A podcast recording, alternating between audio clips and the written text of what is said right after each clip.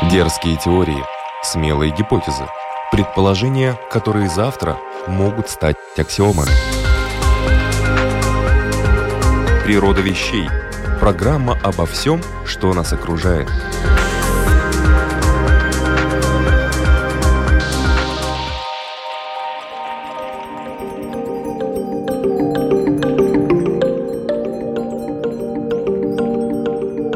Программа «Природа вещей», ведущая Людмила Вавинска. Здравствуйте.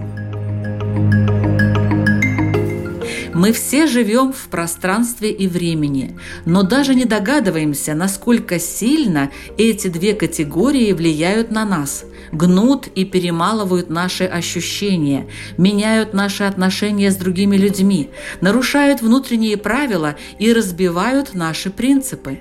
Между тем, сложно представить, однако и сами пространство и время борются друг с другом за владение человеком и даже целым народом. Вот об этом сегодня мы и поговорим в рамках программы «Природа вещей» с писателем, культурологом и литературным критиком Андреем Новиковым Ланским. Добрый день! Здравствуйте!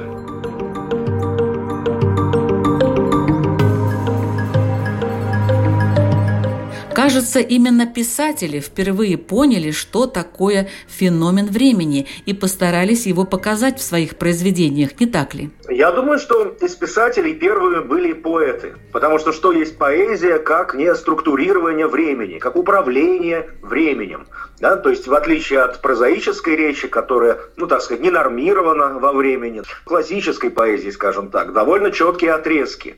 И ритм и рифма – это, в общем, такие важнейшие показатели. Поэтому то, что поэты первыми столкнулись вот с феноменом времени и как-то попытались с ним поработать, это, на мой взгляд, совершенно очевидный факт. Первым известным поэтом был Гомер, ну, известным нам. То есть мы не знаем, был ли он на самом деле, но мы знаем его произведение, тем не менее. Такой вот парадокс. И когда э, поэт пишет свое вот первое поэтическое произведение «Илиаду» гигзаметром, а гигзаметр – это вполне определенный размер – то есть это э, определенный отрезок на одну строку, это выделяется в речи. Понятно, что тогда это толком не записывалось, это все произносилось.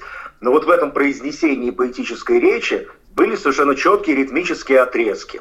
И вот таким образом уже началось управление временем. То есть время не полностью контролирует человека, а время подчиняется вот тем законам речи, которые поэт этому времени установил. Из этого, собственно, рождается совершенно особый поэтический дух, особая энергия, то есть вот энергия подчиненного времени.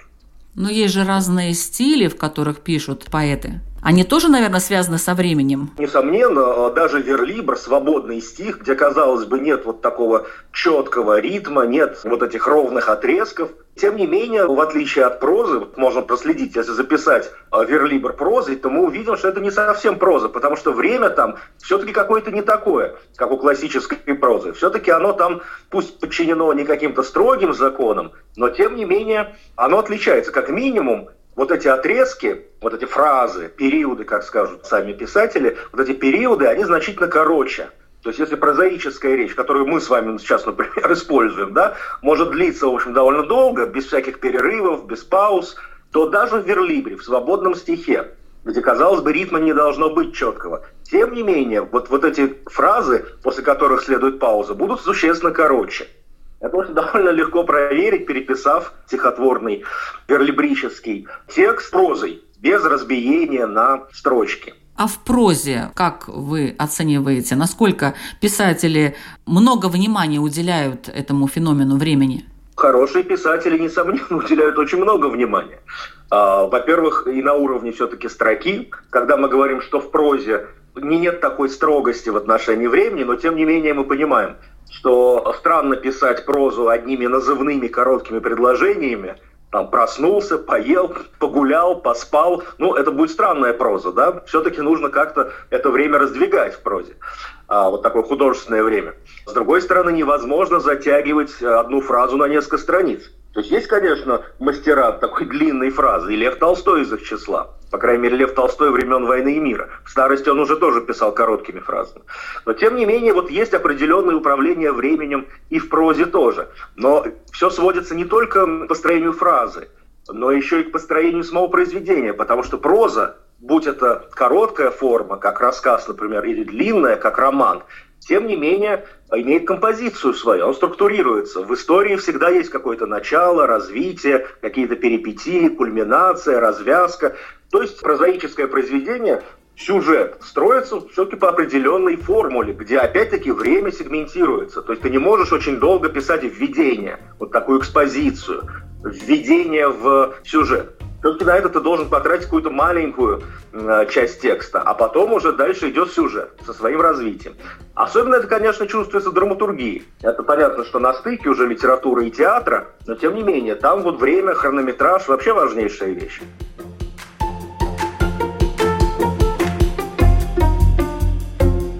Насколько вообще время значимо для нас? Люди, особенно люди такие чуткие, внимательные, интуитивные, а, понимают, что а, время неравномерно, что время не всегда одинаковое. То есть есть время такое обыденное, банальное, когда толком ничего не происходит, которое там тянется, а, иногда наскучивает – Иногда нам хочется убить это время, чтобы оно как бы поскорее прошло, да? А иногда мы понимаем, происходит что-то важное, какой-то ключевой момент.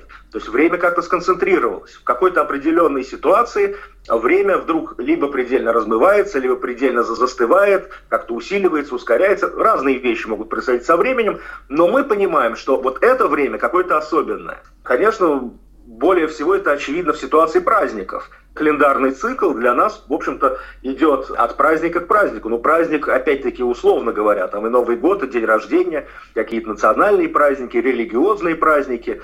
И, и мы себя меряем вот этими отрезками. Хотя понятно, что у нас есть э, ритм, там, день-ночь, времена года, зима-лето как в детстве, между зимой и летом какая-то огромная происходит э, история. Это как бы две разных жизни. А с возрастом понимаешь, что зима, лето, зима, лето, они уже фактически незаметно проходят. Только что была зима, уже лето. И наоборот.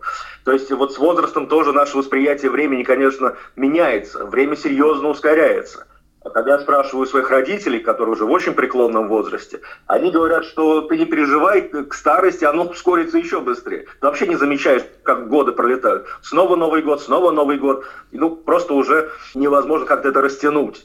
Вот поэтому на время действительно разное, а движется с разной скоростью, и мы его воспринимаем по-разному. Одно время вот такое банальное, неинтересное, оно просто вот ничего в нем необычного нет.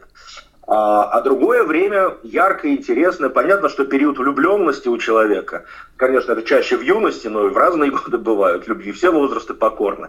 Понятно, что время влюбленности воспринимается нами как совершенно особое время. Там, может быть, главное время в жизни. Вот это вот разная оценка времени, это, несомненно, то, что, вот, в общем, всем людям присуще. Есть еще такие концентрированные моменты, скажем, э, революции, войны, пандемии, когда время совершенно по-другому ощущается. Да, я думаю, что наши радиослушатели с нами, безусловно, согласятся, что одно дело, как мы жили там 3-4 года назад, в большинстве своем, да, когда время, в общем, было, что называется, вот таким спокойным, обычным. И то, что началось полтора года назад, когда вот возникла эта ситуация с ковидом. То есть время явно другое, время кризисное, время критическое, оно переживается по-другому. Через полгода-год это кончится, я в этом совершенно не сомневаюсь. И спустя там пару лет мы будем вспоминать это время как тоже особое в нашей жизни. Время, когда был вирус, да, когда мы по-другому как-то жили. Здесь вы правы, что мы сейчас переживаем вот такое необычное время. И, конечно, в таких необычных периодов времени в жизни бывает меньше, чем обычных. Они так особенно и запоминаются. И потом мы их и вспоминаем. Вот как вот было такое время. Как мы все сейчас вспоминаем,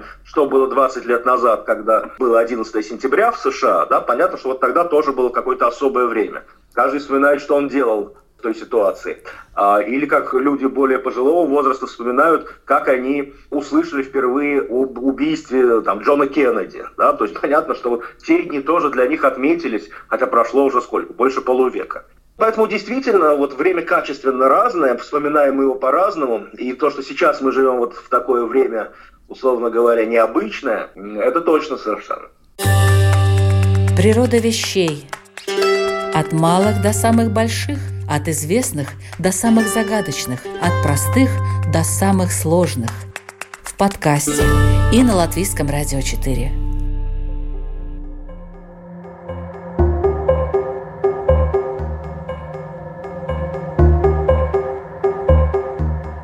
А есть, интересно, какие-то такие периоды цикличные в жизни людей, ну, скажем, народов, даже мира? Ну вот, на мой взгляд, цикличность, она, конечно, присуща историческому времени, если мы об этом говорим. Первыми об этом догадались китайцы на Дальнем Востоке, когда изобретали фэн-шуй. Фэн-шуй – же не только управление энергией и пространством вот дома, да, как обычно сейчас воспринимается, но и определенное управление временем. И, собственно, 12 знаков вот восточного гороскопа, вот эти 12 животных, вот сейчас год быка, да, там следующий год тигра будет, вот я об этом сейчас говорю, они поняли, что существует вот этот 12-летний цикл, где действительно все более или менее повторяется. По типу энергии, по типу событий. И вот эти 12 лет они же потом превращаются в 60 лет, то есть 60-летний цикл, который уже экономисты прослеживают, да, что каждые 60 лет в мире происходит какая-то большая экономическая там, депрессия или какой-то кризис. В общем, вот эти циклы Кондратьева, так называемые экономические,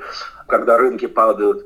Вне зависимости от э, конкретной ситуации, все равно 60 лет прошло, обязательно что-то должно случиться.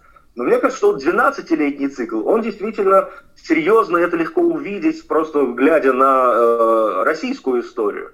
Там 1905 год, э, первая русская революция, плюс 12 лет. 1917 год, это сразу две революции, февральская и октябрьская. Плюс 12 лет, соответственно, 17 плюс 12, 29 год. Да? То есть это приход к власти Сталина окончательный. Ну, собственно, вот сталинская эпоха вот начинается именно в это время. А, и в 30-е годы она уже достигает своего пика. Плюс 12 лет 41 год, начало Великой Отечественной войны, плюс 12 лет 53 год, смерть Сталина и опять-таки радикальное изменение ситуации в, вот в политике страны. Плюс 12 лет, соответственно, 65 год, уход Хрущева окончательный, приход Брежнева, начало застоя плюс 12 лет, 77 год, новая конституция и пик застоя, плюс 17 лет, 89 год, пик перестройки и, соответственно, опять-таки радикальная трансформация страны, плюс 12 лет, 2001 год, это вот уже такой приход к власти полноценный Путина, да, ну и так далее, и так далее. То есть, на самом деле, можно и прогнозировать. Очевидно, что вот через 12 лет – будет какая-то серьезная трансформация. Если мы вот в этом календарном ряду продолжим, то, соответственно, в России, если мы говорим сейчас о России, где я нахожусь, следующая вот такая трансформация будет в 2025 году. Да? То есть вот следующие 12 лет, вот опять-таки, дадут о себе знать. Но и в жизни конкретного человека, если мы проанализируем, какие ключевые события происходят у нас с известной регулярностью, мы увидим, какая длина вот этого периода. Не обязательно, что она 12 лет. У кого-то, может быть, каждые 7 лет там что-то происходит. У кого-то каждые 15 лет что-то вот такое радикальное происходит. Можно за собой понаблюдать, просто зная свою биографию, и сделать вот эти выводы.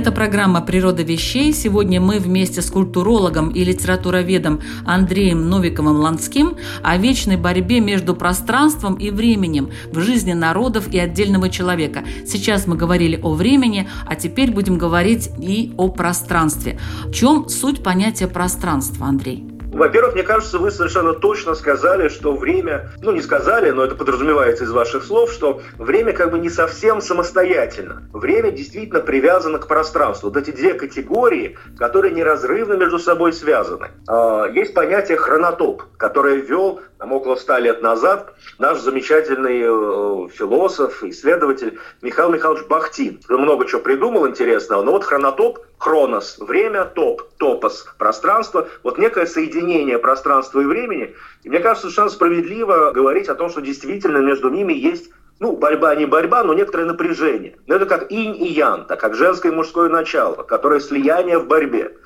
А, которое едино, но которое все время в каком-то динамическом напряжении находится, в каком-то конфликте. Но конфликте при дополняющих каких-то функциях. То есть одно дополняет другое. Вот также, мне кажется, имеет смысл говорить не отдельно о времени и пространстве, а именно о динамическом единстве пространства и времени, об этом хронотопе. И если говорить о том, что такое пространство, ну это также трудно определить, как и то, что такое время, такие базовые философские понятия. В отличие от времени, пространство статично. То есть время придает пространству как раз вот эту динамику, движение. То есть пространство меняется во времени. Если время убрать, то пространство не движется. Оно вот э, стоит на одном месте. Поэтому, когда мы говорим о том, что а, в определенных культурах или даже у определенных людей а, доминирует пространство над временем, мы говорим о том, что они вот себя очень уверенно чувствуют в каких-то неизменных ситуациях, ситуациях стабильности. А если у человека там, или у культуры время доминирует над пространством, в этом хронотопе время как бы более сильно выражено, а пространство подчинено. Мы говорим о том, что э, человек как раз очень комфортно себя чувствует в изменчивой ситуации, в движении, в развитии, в изменениях, и ему некомфортно, когда ничего не меняется, когда застой, когда уже нестабильность, но э, какое-то болото, да, где ничего не движется, не развивается, все загнивает. Действительно, люди и культуры, они тяготеют к тому или другому полюсу, либо к времени, либо к пространству. А, и умение управлять временем и управлять пространством – это такие фундаментальные умения и человека, и разных цивилизаций, разных культур. Одни умеют заниматься одним, другие другим. И страдают от того, что плохо делают, соответственно, что-то противоположное. Но каким образом можно управлять временем и тем более пространством? Ну вот смотрите, есть люди педантичные, аккуратные, которые всегда следят за временем, у которых всегда часы на руке и, значит, никогда не, не встают. Они не забывают там вставлять батарейки или заводить их. Или заряжать, как теперь с электронными этими, да, смарт-часами. Которые всегда пунктуальны, которые все делают в срок, которым не нужно так сказать, заставлять себя изучать какой-то тайм-менеджмент. Они его там чувствуют просто. А другие люди э, совершенно не чувствуют времени. Они все время опаздывают. Они не умеют распределить усилия э, по мере э, осуществления той или иной задачи. Они все оставляют на последний момент и все время потом не успевают да, э, все сделать в срок. У них то время расслабления какого-то, то вот такого напряжения, аврала. Это разные типы работы, разные отношения к труду. Одного все четко распределено. Вот у немцев, например. Да, мы же знаем, что немцы пунктуальные, четкие. У них вся работа делается четко. Известно, что э, немец никогда не задержится на работе, но никогда и не опоздает на нее. Вот если он разговаривает по телефону в своем офисе с клиентом, допустим, да, там продает он что-то, вот в 5 часов у него заканчивается рабочий день. Немцы обычно рано начинают, рано утром, и рано заканчивают рабочий день. И вот в 5 часов он, допустим, понимает, что вот он видит перед ним э, стрелка часов, и вот она подошла к пяти часам, а он говорит по телефону. Он запросто может сказать, прошу меня простить, мой рабочий день кончился, э, всего доброго. На полусловие завершить разговор и уйти. Все, работа кончилась, у него все четко. Это вот такое отношение ко времени. Те же русские или там испанцы, латиноамериканцы, про которых известно, что они никогда ничего не делают вовремя, всегда опаздывают, э, не умеют распределить свой рабочий день как надо, то есть не владеют вот этим тайм-менеджментом. Это свойственно и разным людям, и разным культурам. А другое дело, что если у тебя ослаблено вот это вот э, управление временем, то, как правило, ты очень хорошо чувствуешь пространство и хорошо им управляешь. Поэтому, так сказать, та же Россия удерживает свои границы, теряет очень мало своих колоний, в то время как мы знаем, что и Британская империя, и Французская, и голландцы, испанцы, немцы, ну все, у кого были э, португальцы, все, у кого были большие империи, ну такие вот морские, заморские, колонии, они все это растеряли. Та же Британия была самой большой империей в мире, но недолго, не больше века, потом все это растеряла. А Российская империя, вот как она собрала все вот эти вот свои огромные территории, достаточно взглянуть на глобус, чтобы понять, что Россия – это территория, работающая с пространством, а не со временем. Удерживает огромные пространства, практически их не отпускает, ну, вот вплоть до таких совершенно болезненных вещей, как ситуация с Крымом или с Курилами. Но, тем не менее, пространство удерживается в течение веков, многих веков. Обратите внимание, что та же Великобритания, которая вот плохо чувствует пространство, но хорошо чувствует время, является изобретателем всех нововведений. То есть именно через Англию, вот по крайней мере последние 200 лет, входят все научные открытия ключевые, там от электричества до я не знаю чего.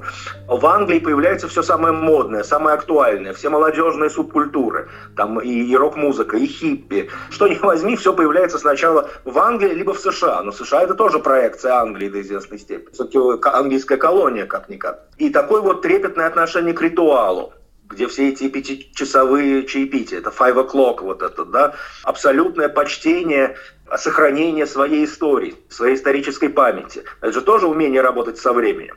Обратите внимание, что англичане хранят традиции, хранят историю и в ритуалах, и просто банальное сохранение зданий. Вот в России практически нет зданий раньше 18 века, их единицы – А в Англии, так сказать, в любой маленький городок э, приезжает и увидишь здания 11-12 веков, и люди там живут до сих пор, и храмы работают э, и так далее, и так далее. То есть вот это вот чувство времени, оно же еще и чувство истории в том числе очень комфортное чувство, когда памятник Оливеру Кромвелю может стоять перед парламентом, а мы понимаем, что Кромвель, это же был примерно как Ленин да, для России, то есть разрушитель государства.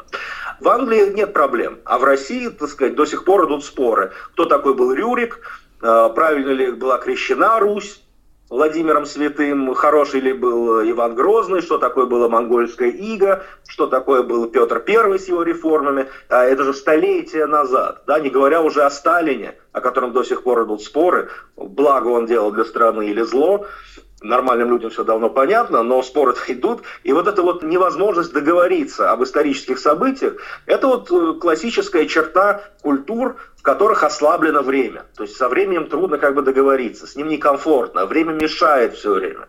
Зато с пространством все хорошо. И чувствовать пространство, умение сакрализовать и десакрализовать его, понимать, какие места более важные, чем другие. Вот мы с вами говорили в начале беседы, что время неравномерно. Есть более важное время, менее важное время, более священное время и профанное время.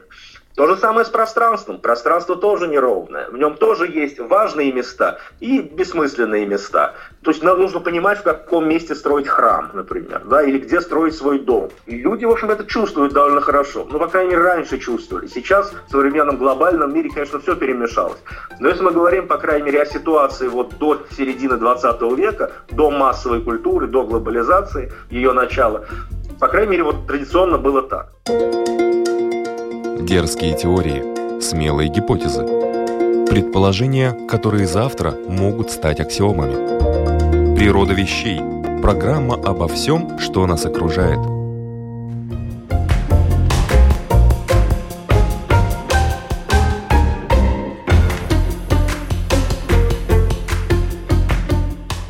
Начало 20 века – это вроде как эпоха философии времени. Вот сейчас акцент на пространство вообще в мире, вот какая тенденция? Ну, разумеется, э, обе тенденции сегодня присутствуют. То есть и э, мыслители современности много думают и о пространстве. Это все, что связано с геополитикой, со столкновением цивилизаций, вот это Clash of Civilizations, вот знаменитая Хантингтона. Понятно, что это чисто пространственные вещи. Да? все, что связано э, с, вот, с международными отношениями, с империями, которые то возникают, то рушатся в современном мире. Это все, конечно, пространственные дела, и понятно, что это вещи актуальные. Но все-таки хронос, время на сегодняшний день категория более фундаментальная, доминирующая в современном мире. Все, что связано с прогрессом, с развитием, с технологиями, с биоэтикой, с роботами, с искусственным интеллектом. Все это связано с изобретениями какими-то, да, с развитием, а это временные характеристики. Все, что связано с бизнесом, с инвестициями, с вложением денег, отслеживанием денег, прибылью, с котировками, с рейтингами. Это же все тоже вещи, связанные с категорией времени, прежде всего, а не пространства. И они более важны. Но вот что толку, что ты завоевал полмира и просто держишь эти полмира под контролем, и там ничего не происходит. Ну вот, я не знаю, Африка, не будем никого обижать, так сказать, из близких нам стран, но вот возьмем Африку, к которой мы явно не имеем особого отношения большого, по крайней мере, то, что южнее а, арабской Африки, северной. Вот огромная территория, намного больше той же России, вот в совокупности вот эта вот Африка вся, да? И что толку, что кто-то контролирует эту, эту территорию? Там люди живут совершенно без, развития, ничего не происходит, да? Какие-то местные локальные войны, стычки, племена воюют. Это, в общем, заброшенная территория. А с другой стороны, посмотрим какой-нибудь маленький Сингапур, который, ну, это крошечный город, да, в Юго-Восточной Азии который и экономически, и технологически, э, культурно абсолютно доминирует в современном мире. Да? То есть что толку, что у тебя огромная территория, если, если она не развивается, ничего не, не, не приносит, ничего там не происходит. А с другой стороны, может вообще не быть территории, как у Ватикана, например, да? маленькая площадь, да, условно говоря, которая доминирует во всем мире контроль, влияние, развитие, оно сегодня больше связано с хронополитикой, да, с, со временем а не с геополитикой. То есть понятно, что пространство это важно, это ресурсы. Ну, кто, кто, кто как Россия сейчас живет. Тут мы с вами говорим, что Россия страна пространства, а не времени. А, и поэтому, конечно, все, что связано с землей, с территорией, составляет ее экономику.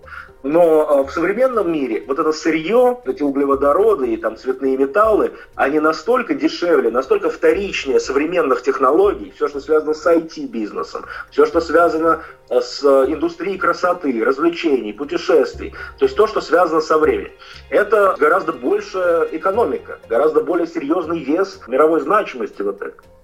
Поэтому сегодня тот, кто на острие развития, на острие прогресса, конечно, будет э, более э, и успешен, и более влиятелен, чем тот, кто контролирует территории, которые вот лежат мертвым грузом, если так можно сказать. Но время сейчас ужимается. Все происходит вот сейчас и, и здесь. В этой ситуации как можно оперировать этим временем? А, ну, в общем, как обычно, просто используя новые возможности, новые технологии. Вы совершенно правы, вот этот технологический информационный взрыв, который был на рубеже веков 20-21 с появлением интернета, с появлением цифры, цифровых технологий, когда действительно мир стал совсем маленьким, мир очень ускорился, коммуникации ускорились, информация стала главным товаром, то есть знание о чем-то важнее, чем какой-то материальный актив. Да?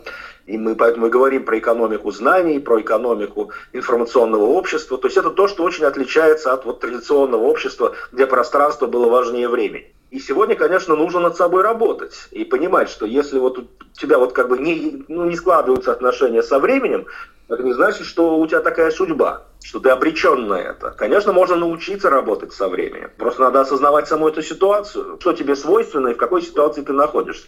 Все это надо анализировать и над собой работать. Не просто так пишутся те же самые учебники по тайм-менеджменту. Можно заставить себя быть пунктуальным, можно заставить себя уметь четко распределять свои силы во времени, выстраивать графики и так далее. И ты будешь гораздо более эффективен. Как вот раньше люди работали со временем, так и продолжают работать, просто в новых условиях, когда э, э, умение работать со временем дает тебе ну, гораздо больше всяких преференций. А информация, она относится к чему? К пространству или ко времени? Ну, разумеется, это универсальная тоже категория, но именно в ситуации, когда время доминирует, э, информация вот получает особую важность.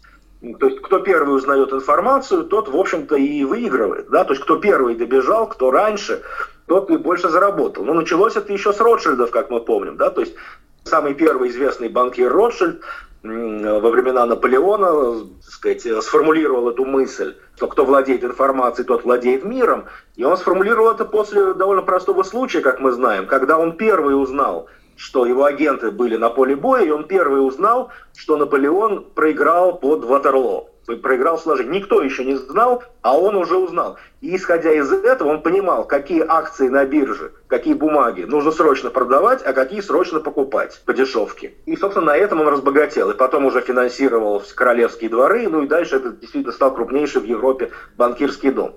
А все началось с того, что он просто первый получил информацию. То есть информация здесь, конечно, была привязана ко времени. И управление временем принесло ему вот эти деньги. И власть потом. Какие страны вы еще можете назвать, которые связаны с пространством? Народы их связаны с пространством.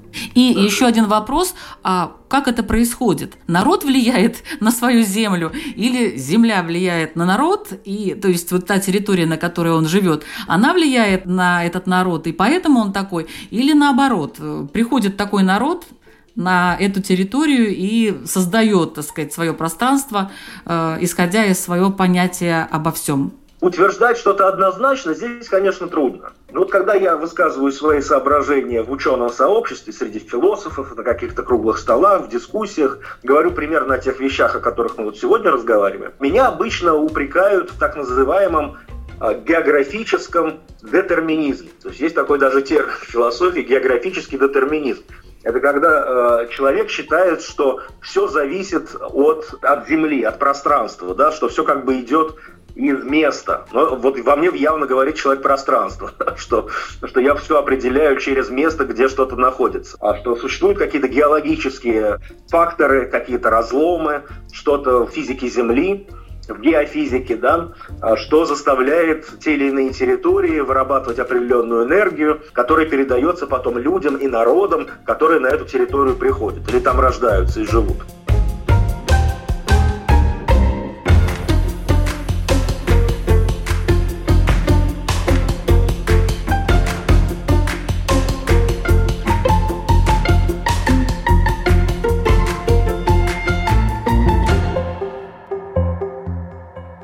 Думаю, что все-таки действительно первично Земля, то, что под ней, земная кора, может быть, это как-то связано еще с тем, что над нами, с небом. Ну, я говорю не столько про астрологию, хотя и в ней на самом деле можно найти определенные э, смыслы, сколько про Солнце, солнечную энергию. Наш замечательный ученый Чижевский, который, опять-таки, в свое время выявил связь между возмущениями на Солнце, между солнечной активностью и социальной активностью на Земле в это время. То есть он проследил, что войны и революции совпадают с возмущением на Солнце. То есть солнечная активность вот так вот влияет на нашу жизнь. Я вот не исключаю, что другие светила, там Луна, которая к нам близко, или какие-то другие близкие к нам небесные тела тоже действительно могут как-то влиять. Это опять-таки пространственное измерение.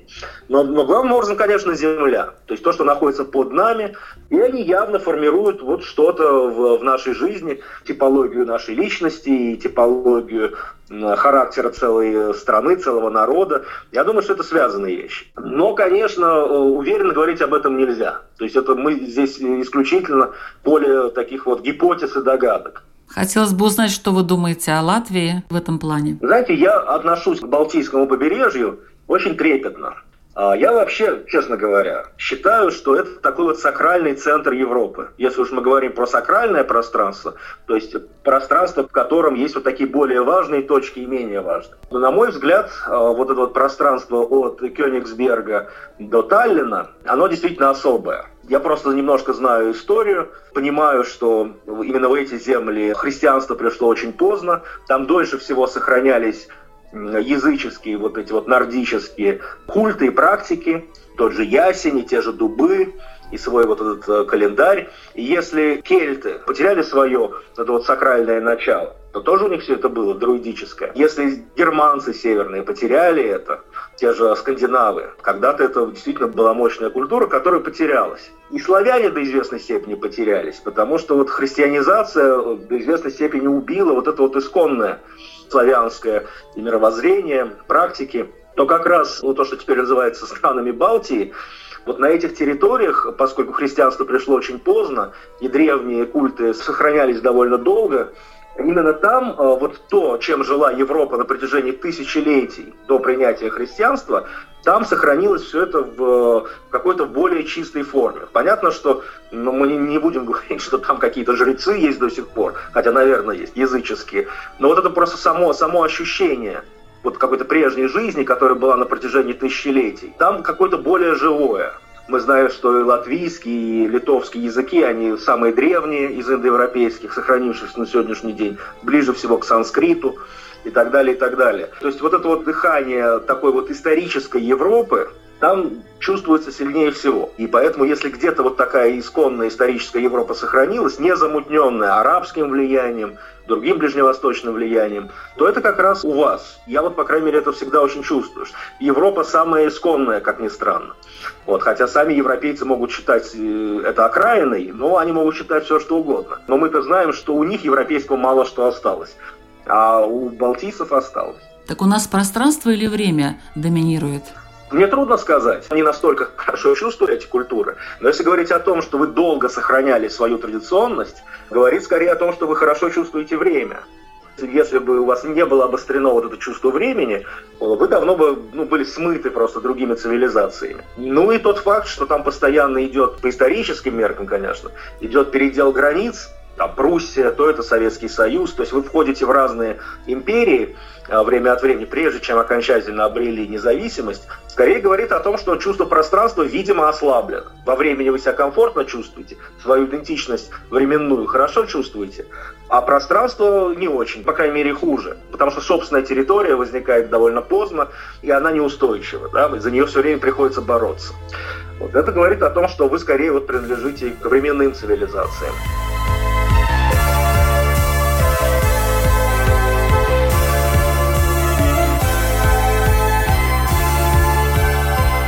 Это была программа «Природа вещей», подготовленная Латвийским радио 4. Над ней работали Людмила Вавинска, Нора Мицпапа и Кристина Золотаренко. О пространстве и времени, об этих сложных категориях сегодня очень интересно и откровенно говорил Андрей Новиков-Ланской.